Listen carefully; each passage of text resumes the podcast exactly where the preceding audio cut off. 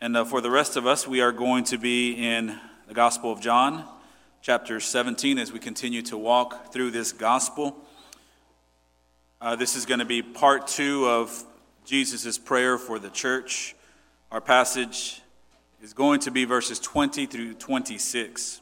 But before I get to reading it and uh, breaking it down, I just want to kind of remind you of what we've talked about already in this chapter.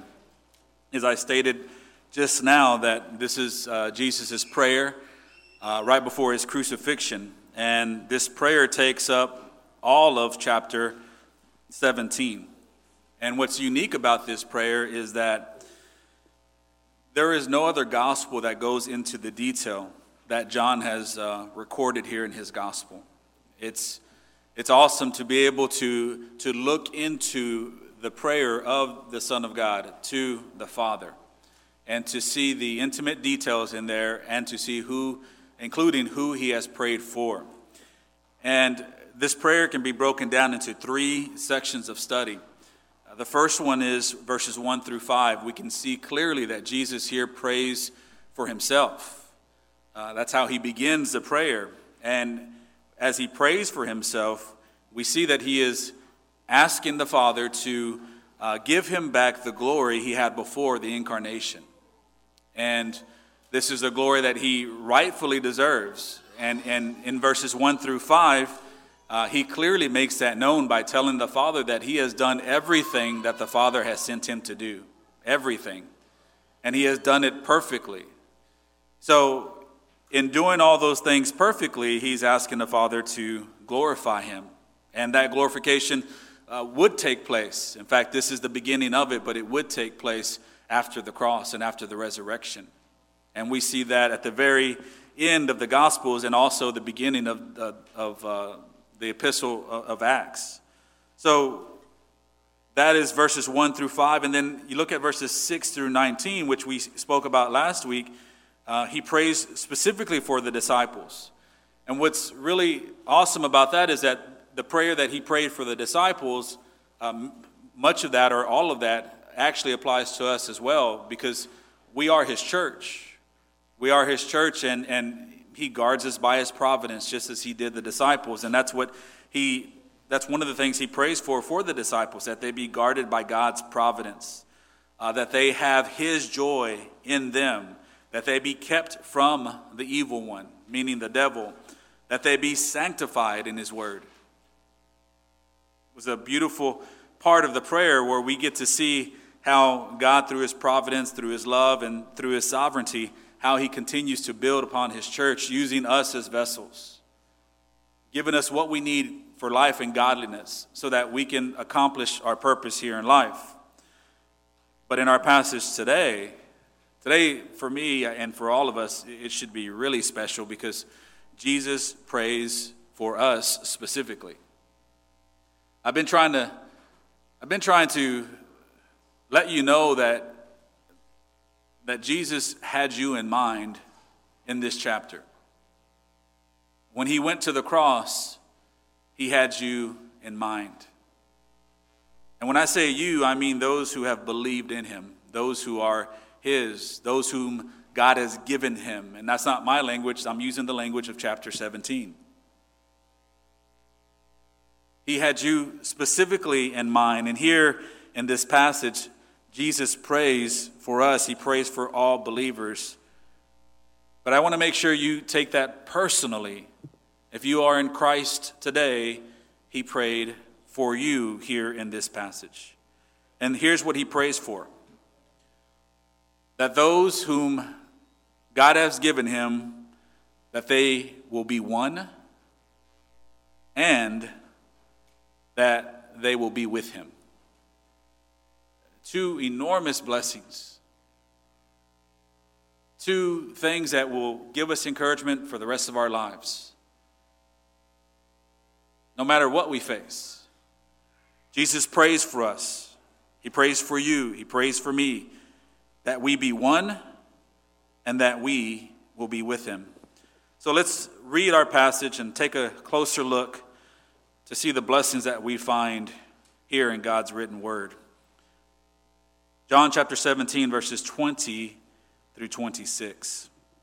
Says, I do not ask for these only, but also for those who will believe in me through their word, that they may all be one, just as you, Father, are in me and I in you, that they also may be in us, so that the world may believe that you have sent me. The glory that you have given me, I have given to them, that they may be one even as we are one.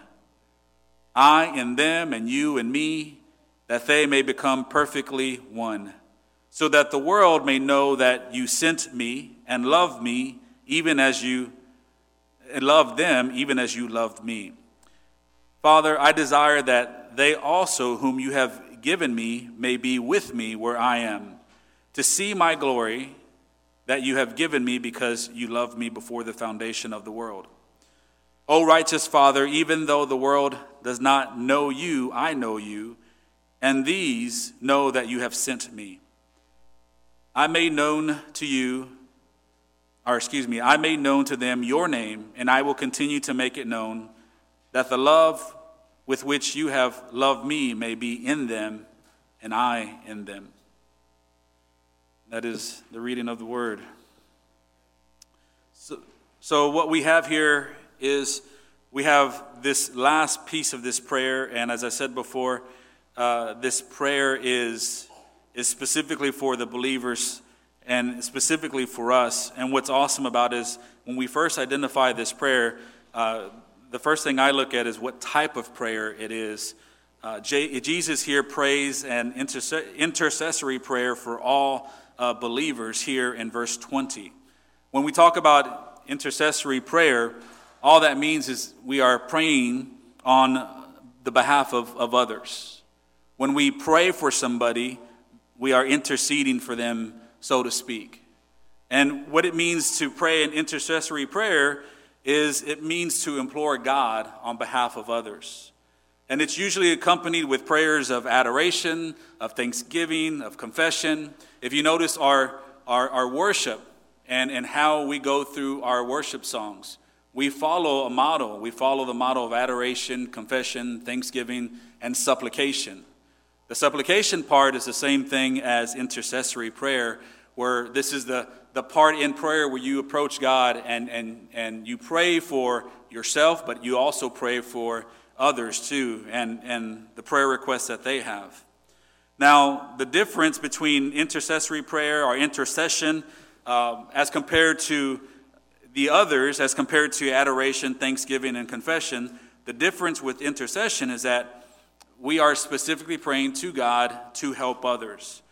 See, when we pray for somebody, we implore God to help that person through a gracious act or, uh, or a divine act. We're asking God to show mercy to that person, right? So, and that's something that we're all accustomed to. We do it every single day. We do it often. If you are part of the, uh, the text prayer group for this church here lately, that thing has been going bing, bing, bing, bing. I mean, there's prayer requests coming through like crazy. So, I mean, we, we do it often, and, and we know that it's urgent, and we know that prayer is the best thing that we can do for one another. Sometimes I think we get mixed up about that. When we look at prayer, it's like, well, at least I can pray for them. No, no, brothers and sisters. The most you can do is pray for somebody. But if we're going to pray for somebody, we need to follow it up with an act of mercy. That doesn't absolve us of, of not acting in mercy, but prayer to the Father is the most important thing that we can do for one another. So, intercessory prayer is is special for us. For us to pray for somebody, first of all, we have to know what their request is. So we need to know that, but also, in order for us to pray for somebody, they have to be on our minds. Sometimes I've been bombarded with prayer requests, and, and to be honest, there are prayers that I have forgotten at that moment, and I have to, later, I remembered that I forgot to pray for that person. Then you go back and you pray for that person. See, they have to be on your mind at that moment in time for you to uh, implore God on their behalf. And the reason why I mention that is because when we look at this passage here in especially in verse 20, we can clearly see that we were on the mind of Christ. And to me, that's amazing. That's amazing. Not, not as, as, again, I want to make it personal, not as a group of people that he did not know, and he's just praying, like, okay, those who will eventually believe in me, I don't know who they are. I don't know who they are. I don't know who they will be, Father, but I'm just praying for those who happen to believe in me. That, that's not it at all. Jesus is praying for us specifically, those whom God has given him. He is the shepherd, we are the sheep. The shepherd knows his sheep, right? He leads them out, he knows every single one. If one goes astray, he goes after it. So when Jesus is talking about believers, he's talking about us specifically, and he is we are on his mind right before he goes to the cross. On the night before he was crucified, he prayed for you. It just really blows my mind. How do we know that? Well, look at verse 20. I do not ask for these only. He's speaking about the disciples here. In that moment, he's speaking about the disciples. But, he goes, also for those who will believe in me through their word. You see, we are the ones who have believed in Christ through the word of the apostles. And we know that's how we've come to faith because that's exactly what the Bible tells us. In Romans chapter 1, listen to what Paul says about how we come to faith. He says, For I am not ashamed of the gospel, for it is the power of God for salvation. Do you hear that? I am not, ashamed, I am not ashamed of the gospel, for it is the power of God for salvation to everyone who believes.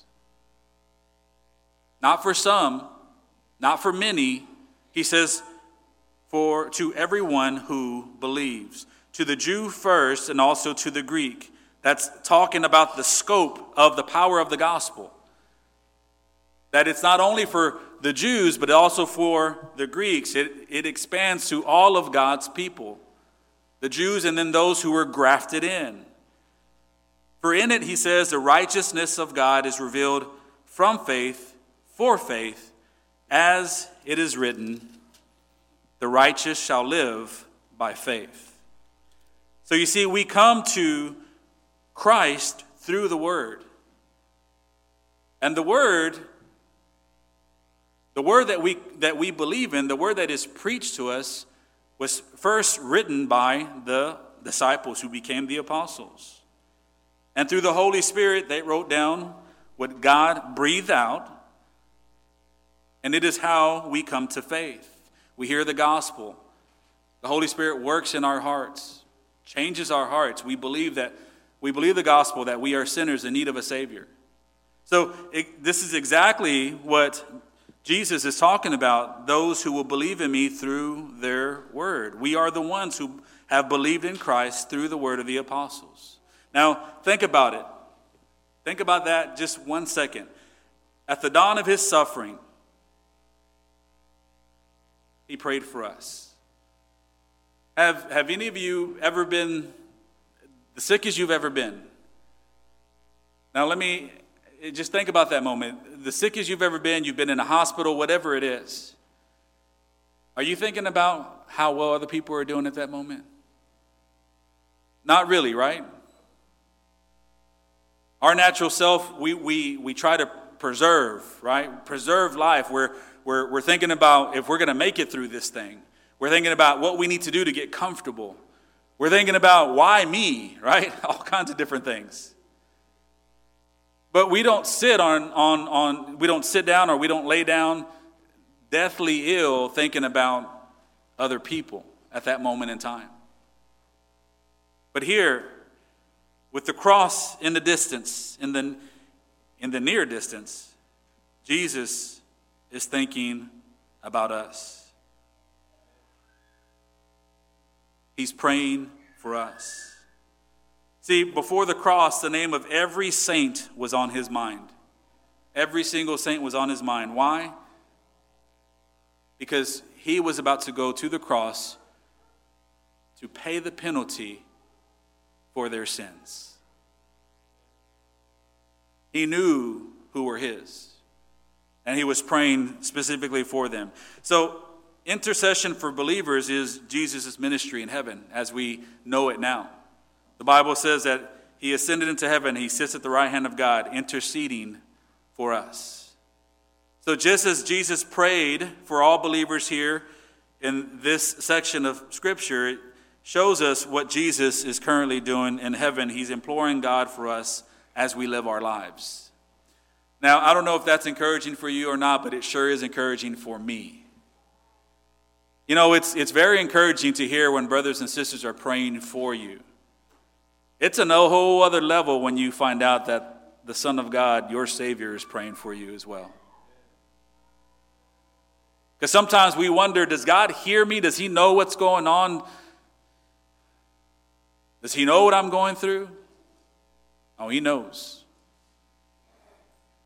And your Savior has prayed for you. Even today, He has prayed for you. He intercedes for us. And so I want to make that clear that He, is, he, he has us on His mind, or he, he has us in His mind, and He is praying for us. And this is specifically what He prays for here in verses 21 through 23. He prays that the church be unified. See, Jesus prays for the unity of believers in two ways. First, he prays for that horizontal unity. As I look out in the crowd, I, I think about that. The unity that, that we have between one another. We have a special bond. It's not blood, it's Christ. We have the Spirit of God living in us.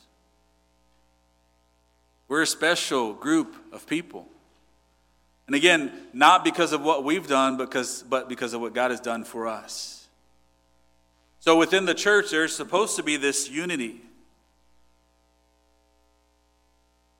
There's supposed to be this partnership, this brotherhood and sisterhood that goes beyond all things. And that's what Jesus is praying for here. And then he also prays for vertical unity. And what I mean by that is unity between the believer and God. He prays for both of those things. Now, we must look at this prayer in two ways. I know when I've read this passage before in the past, I, I automatically go to the unity that we'll have after we leave this earth. That, that's what I go to. But that's not necessarily true. It, that is true, but there's another part to that. See, in this prayer, there, there are two things that are going on. And this is the way we must look at this prayer as there are things that have already been fulfilled, and also there are things that are awaiting to be fulfilled within this prayer, within this prayer of unity. What do I mean by that? Well, things that are already fulfilled are things are already fulfilled because every believer experiences an intimate union with God. So, as Jesus prayed for unity between each other, for us to have unity between each other and us to have unity with God, we have to know that part of that prayer is already fulfilled. Because before, before we had Christ, we were enemies of God. And now, now God sees us as his friend, he sees us as his child. We are at peace with God. And we are at peace with God because of what Christ has done. So we are blessed because the Holy Spirit has made his home in us, and his presence in us is unique for the church. Also, this prayer is already fulfilled because we are unified under Christ. The Bible says that we are the body, He is the head. So when we look at this passage, we can see that part of Jesus' prayer has already come to pass. He has united us in Himself. And it's really cool when you look at it because you think, well, okay, well, He's praying for at the very end, when everything is all said and done. No, part of that prayer is for us now we are enjoying the unity that we have between one another. This is what Jesus prayed for. When we support each other, when we pray for one another, when we help each other, even when we discipline each other. That's the unity that Jesus was praying for. See, that's why it's impossible for someone who is, who is a Christian to not want to be unified with the church. I know there are personal things that we have to work through many times, but every Christian wants to be unified with his church. Every Christian wants to be with other saints. We need it. We need it. Now, the other part of that prayer are the things that we are still waiting for, things that are waiting to be fulfilled. Those things are that one day we will have perfect unity with God and that we will have perfect unity with each other.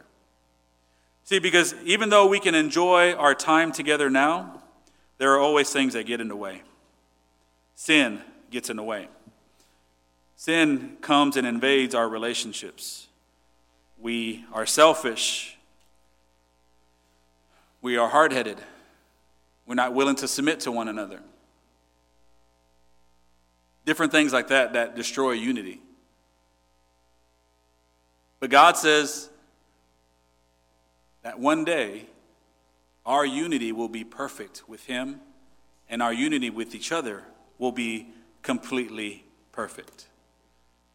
Now, I think we can all appreciate that because of how hard relationships are. It takes a lot of work friendships, marriages, family relationships. They all take a lot of work, a lot of sacrifices, and there are a lot of mistakes made. But one day, we won't have to deal with that. And that's the other part of Jesus' prayer that we are awaiting to come to pass. Listen to this out of Romans chapter 8, verses 18 through 25. He says this, Paul says this, For I consider that the sufferings of this present time are not worth comparing with the glory that is to be revealed to us. For the creation waits with eager longing for the revealing of the sons of God. For the creation was subjected to futility, not willingly, but because of him who subjected it, in hope that the creation itself will be set free from its bondage to corruption and obtain the freedom of the glory of the children of God. For we know that the whole creation has been groaning together in pains of childbirth until now. And not only the creation, but we ourselves who have the first fruits of the Spirit grow inwardly as we wait eagerly for the adoption as sons, the redemption of our bodies. For in this for in this hope we were saved. Now hope that is seen is not hope, for who hopes for what he sees? But if we hope for what we do not see, we wait for it with patience. See, that's exactly what Paul is talking about here and how we are hoping and we are waiting for this future glorification where we will be united with Christ, we will be united with the Father, uh, we will be united perfectly with God, and we will be united perfectly with one another. See, and although we haven't fully realized perfect unity with God and each other here, the blessing as we look at this prayer from Jesus is that one day we will. See, Jesus prays that we become one as He and the Father are one. Now, when we look at that, I think that that's like uh, that's really hard for us to comprehend because when we talk about being one as the Son and the Father are one, it's like, well, how can we attain that? That's like when God says in 1 Peter 1.16, you shall be holy as I am holy. We look at a passage like that and we're like, well, there's no way I can do that. Fact is, is that this is what we are commanded to do. You see, that's not being unified as the Father and Son are unified. That's not something that we can do perfectly on this side of heaven but it's something that we must strive for every day. Now, let me ask you a question to complete this point. As you look around, are we more unified as a church than five years ago? Are we more unified as a church than 10 years ago or just even a year ago? Now, if you want to get down into the weeds, you can look at your own personal relationships. How are they going? Are, are, are you being more unified? Is your family becoming more unified? Sure, there are certain challenges that occur in life, but are you being unified through these challenges? What part are you playing in this unification? Are you giving yourself over to the fellowship of the church, to the service of the church? Are you still holding yourself back?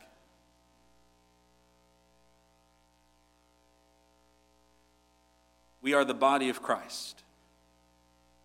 Every member of that body plays a very important role.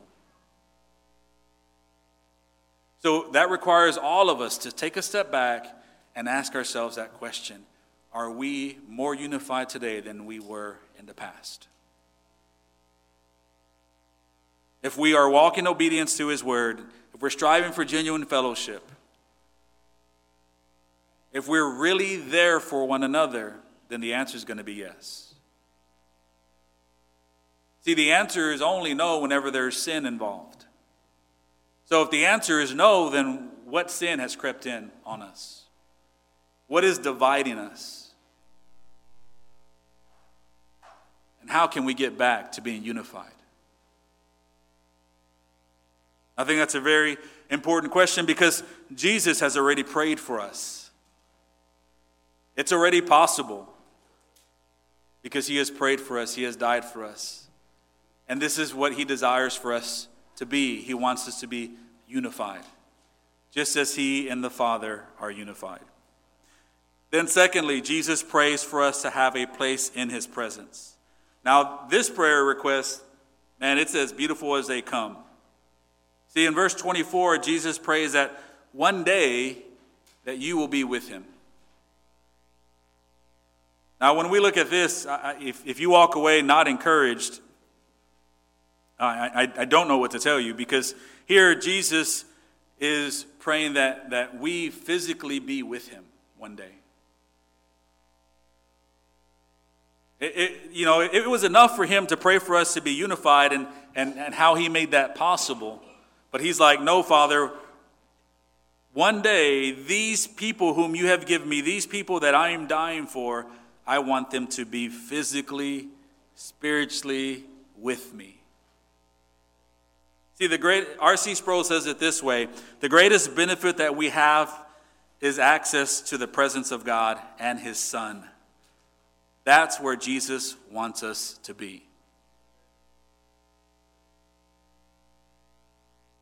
When we read through John, if we just back up a little bit, y'all remember John chapter 14? Where he tells the disciples, Let not your hearts be troubled. Believe in God, believe also in me. In my Father's house are many rooms. If it were not so, would I have told you that I go and prepare a place for you. And if I go and prepare a place for you, I will come again and take you to myself, that where I am, you may be also. So cool that in verses in, in chapter 17, just three chapters later, we, we are hearing this again, but in the form of a prayer. John 14 Jesus says that he goes and prepares a place for us. Here in John 17, he reveals that he prepares it so that we can be with him. I don't know, it's, it's, it's a wonderful experience when someone invites you over to their house and they prepare the place for you, so to speak. Just uniquely for you. Let's say, like you go out of town, you visit a, a family member. And when you get there, everything, they, they've thought of you completely. They've accommodated everything you need. It just, something about that just makes you feel special, makes you feel wanted. But then on the other end, we've all, we've all experienced situations where we felt unwanted. We felt like people really didn't want to be around us, nor did they want us to be there. The beautiful thing about heaven is that we'll never feel that way again. Jesus says that he has gone and prepared a place for us. And the reason why he has gone to prepare a place for us, not, it's not because someone made him do it, it's because he wants us to be with him. I, as I get older, I think I mentioned this maybe a couple years ago. It's funny how I remember that I mentioned this specifically, but as I get older, I, I enjoy being home more. I think that's supposed to happen, right? Especially with men. I don't know. We just, it's like our den. We just like being in our cave. The comforts of home. No place like home. That's nothing compared to what Christ has in store for us in heaven when we finally get home, it will feel like home.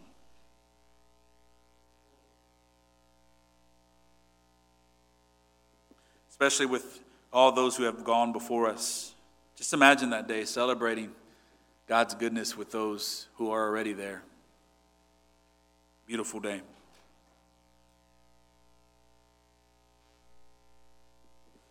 Jesus, pray that we be with him for a specific reason. Look at verse at the end of verse 24 or the second half of verse 24. This is really important. He prayed that we be with him so that we may behold his glory. Right? He says it in verse 24 that they may behold my glory, which you have given me, for you loved me before the foundation of the world. I think that's really important for us to realize that. I think in this world today, man centered theology is prevalent. And we just want to know what God can do for us, or what He has done for us, what He will do for us, how we can, God, how we can get God to do anything we want, how we're the most important thing to God in this world how we're just completely precious in his sight. Yeah, we, it, it's, you hear it over and over and over again. It's man centered, it does not glorify God. Here, Jesus says, Hey, I want you to be with me. Why? So you can see my glory. Awesome. Not because, hey, because I love you so much, because you deserve it because you're my prized possession. He didn't say that. He says, Father, I want them to be with me so that you they can see my glory. In other words, so they can worship me. That's a wonderful picture of us just standing in awe of the majesty of Christ. You think about different places in the Bible where, where Christ revealed a little bit of himself. Think of Isaiah. When Isaiah entered the throne, he saw God high and exalted. He wanted to die. That's the glory that Jesus is talking about. And he wants us to see it. And one day we will see it. When we are finally called home and our eyes behold the splendor of God in heaven, number one, we will celebrate that. And number two, we will know we only got there because of Christ. And I will tell you this right now you will get there. If you belong to Christ, if you have placed your faith in Him, you will get there. Jesus has prayed for you.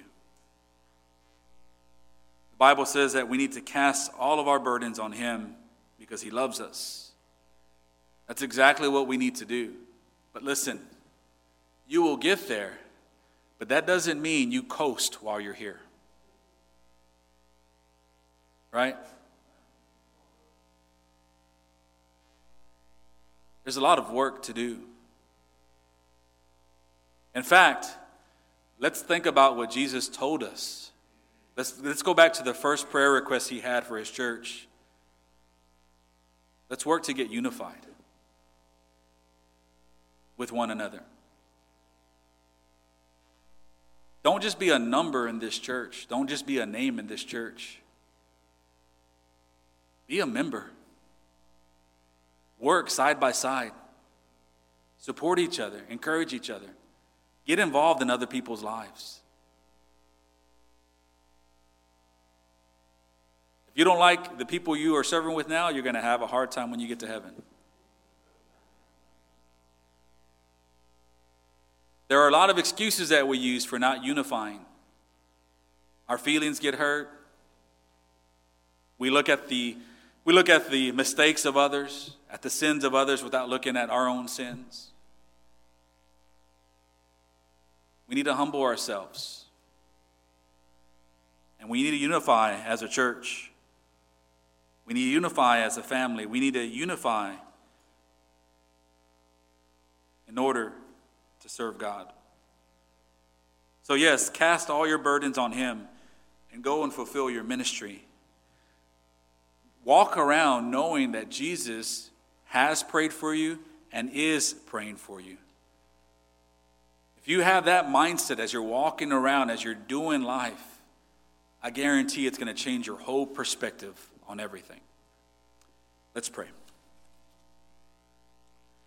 Father, we thank you for your word today, and we thank you for just speaking to our hearts and giving us hope and encouragement in this time. As we think about what you prayed for us about, help us to walk in obedience to becoming one as a body of Christ.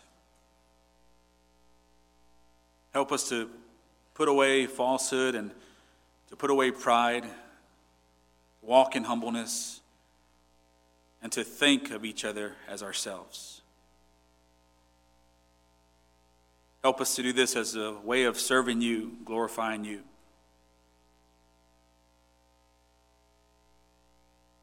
The goal of all this, of course, is to proclaim the gospel to the lost,